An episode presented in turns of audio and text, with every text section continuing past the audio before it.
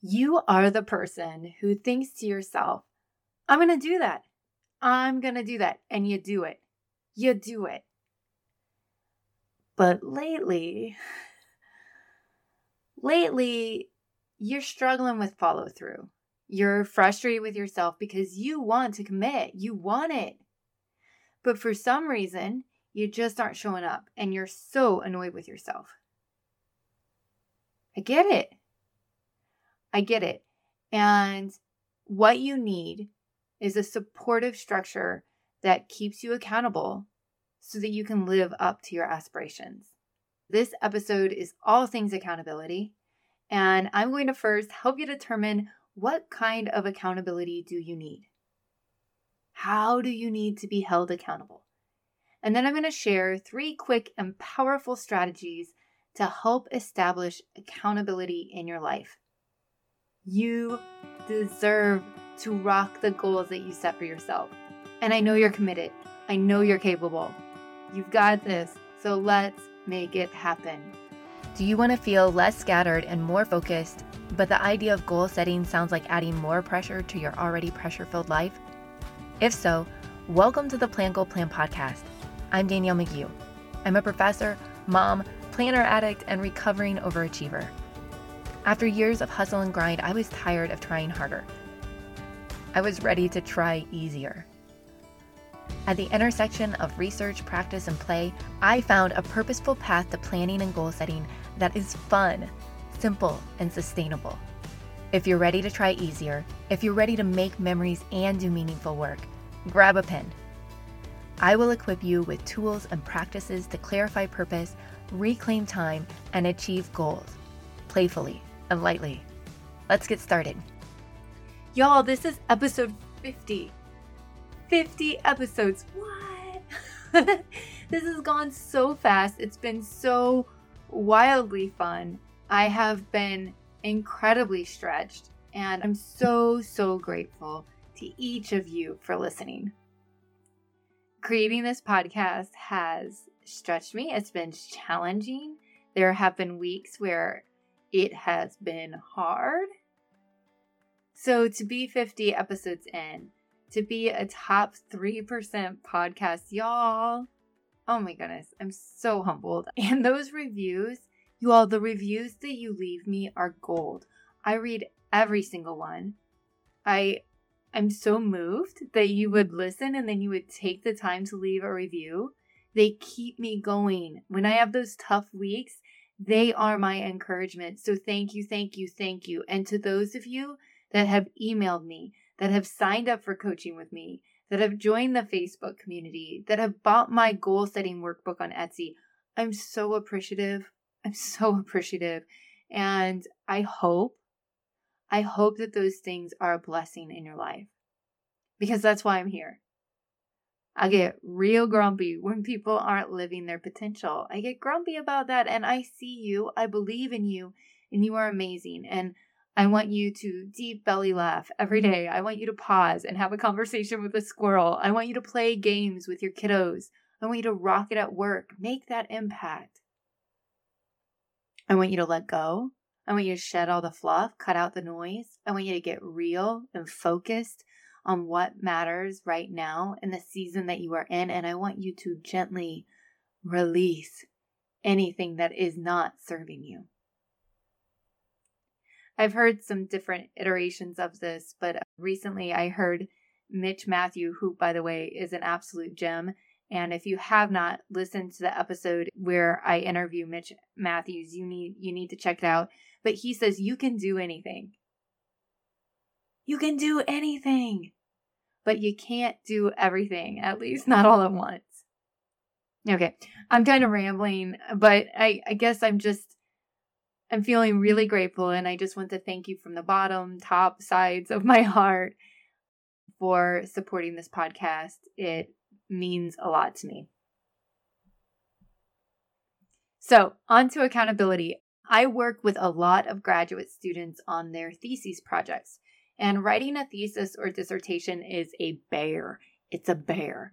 And different advisors have different ways of mentoring students through this process. So, one approach that I adopted really early on is that if a student wants to work with me, they have to agree to have regular meetings with me. Because I find that it is really hard to sit in front of me week after week and tell me that you haven't made progress. So, having to report to me regularly is a really important way for me to hold them accountable, but also for them to hold themselves accountable. I was once working with a student who said, Danielle, you're too nice. I'm going to need you to send me a mean email at least once a month. And so I started sending this student an email that said in the subject line, mean email. This is a kick in the butt that you need or something like that. It was it was ridiculous, but she knew that she really needed some tough love. And so we found a, a playful but still tough way to do that for her.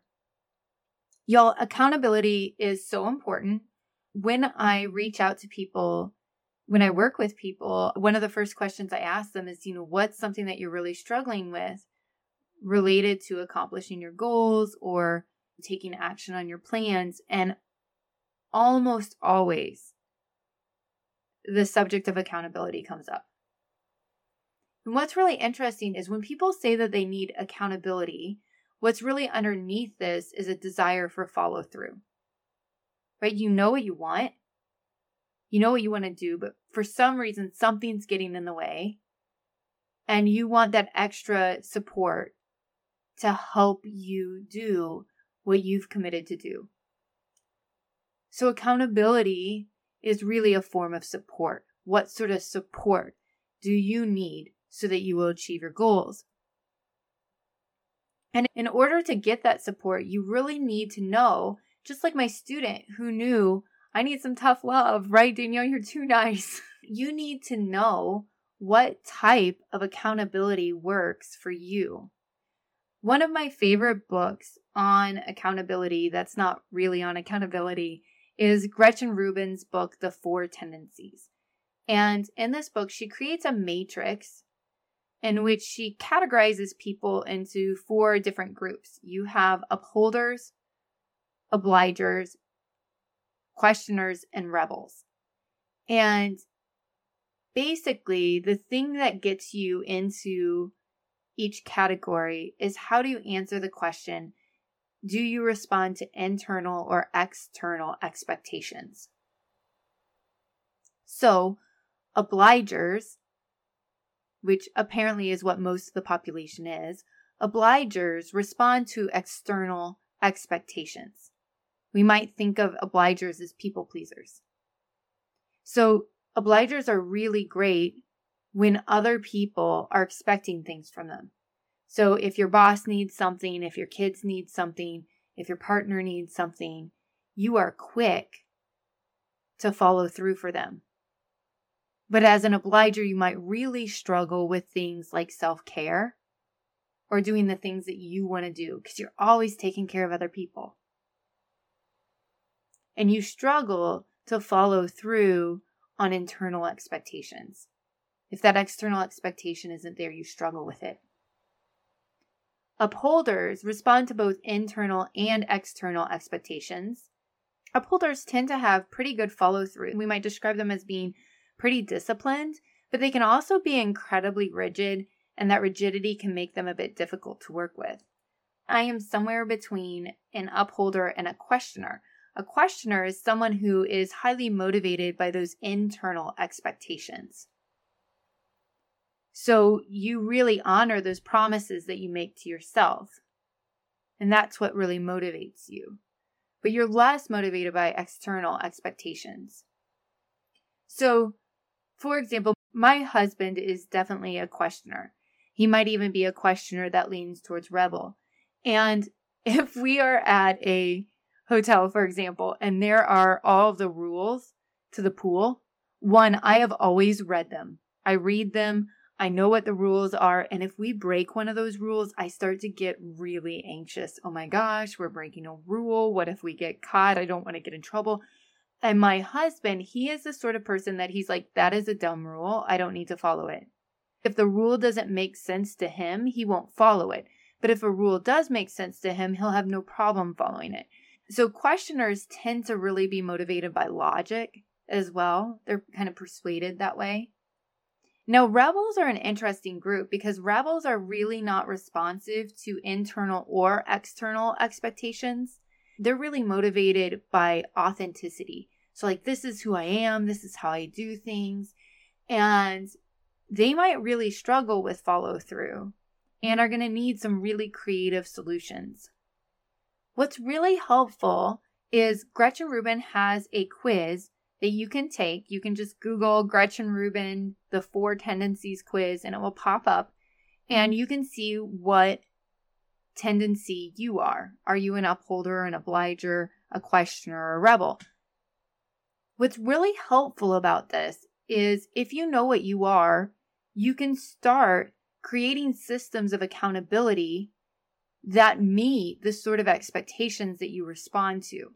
So, one of my favorite examples in her book that she gives is about obligers. There's a group of two friends who are both obligers, and they've been really struggling exercising. And so, to help them follow through, what they do is they actually exchange their gym shoes with each other at the end of their workout. So, they go home with each other's shoes. And what this does is it means that the next morning, if you don't show up at the gym, your friend's not going to be able to work out because you have their shoes.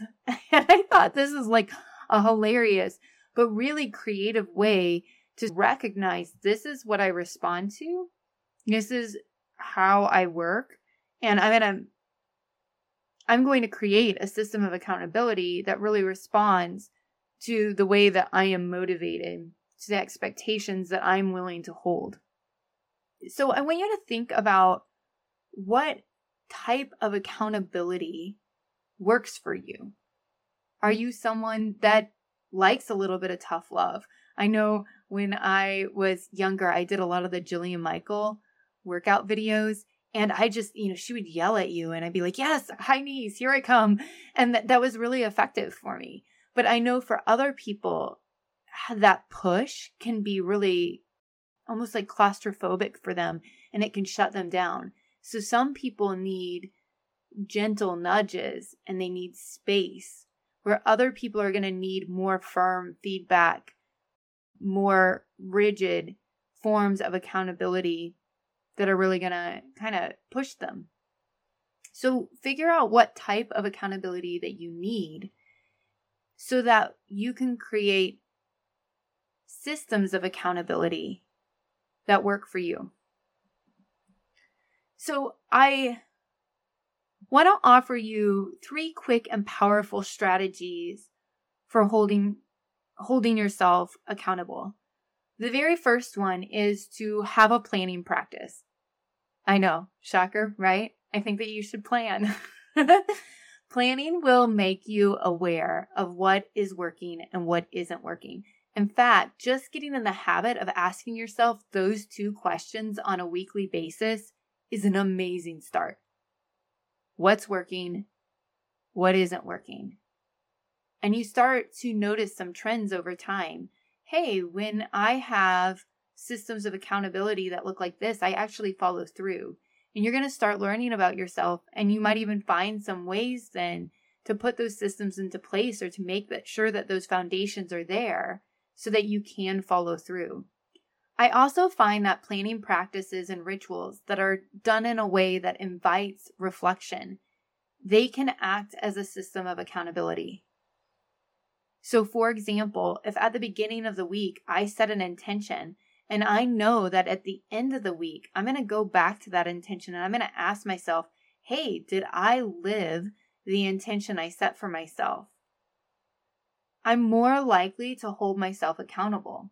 So this is a especially an important technique for upholders or questioners that respond really well to internal expectations. Now, if you're just tuning into this podcast or you're looking to start a planning practice that incorporates reflection into it, I highly recommend that you check out episode four on weekly previews and reviews. Those weekly previews and reviews really could create a system of accountability for you. So, my second tip is you don't have to go at this alone. Don't do it alone. Join the Plan Goal Plan Facebook community. If you are on there, you can say, Hey, I need an accountability partner, and you know, we'll pair you with someone. You can let your partner know what type of accountability is helpful for you. If you need a face to face group, consider starting a goal get 'em group with your friends. You know, where you get together once a month, you set goals, you check in with each other, and throughout the month, you can send each other encouraging texts. Having community to support you, one, I think is just important no matter what. But if you are an obliger or you're an upholder that's motivated by external expectation, these these community forms of accountability are going to be especially helpful. My final tip for creating a system of accountability is to hire a time management coach. Y'all, I'll do it. I'll be your I'll be your accountability buddy. Then I can take you step by step through processes that are proven to work. You're going to waste less time experimenting and trying out things that don't work because I can get you to those things that do work a lot faster. And because I do cost money, you're going to be more likely to follow through. That money is going to be a form of commitment. When we invest financially into something, we are more likely to follow through. That's why there's, you know, there's these apps out there where you can set a goal with cash stakes. And if you don't hit your goal, you have to like donate money to a charity that supports a political organization that you detest or something like that. I think that one of these is called Stick. It's spelled S T I K K. But there there's a whole handful of these sorts of apps that ask you to financially invest because when you financially invest, when we put money on the line, we are more likely to follow through. A bonus is that as a coach, I've been trained to pay attention to what your needs are. I've been trained to notice what's getting in your way. And then I have systems and I have practices that are proven to help you. All sorts of tools in my toolbox to help you troubleshoot things. Plus, sometimes it's just really nice to have someone who believes in you, that's cheering you on, that has your back, and y'all, I have your back. I am cheering you on. Hiring a time management coach works for all types of tendencies, but I think that especially if you are a rebel or an obliger and you really need that external accountability, this is going to be an important approach to you. So if you're interested in setting up a time management coaching session with me, go to plangoalplan.com and click on coaching. Y'all, I got you. To recap, learn how you like to be held accountable. Know what you respond to.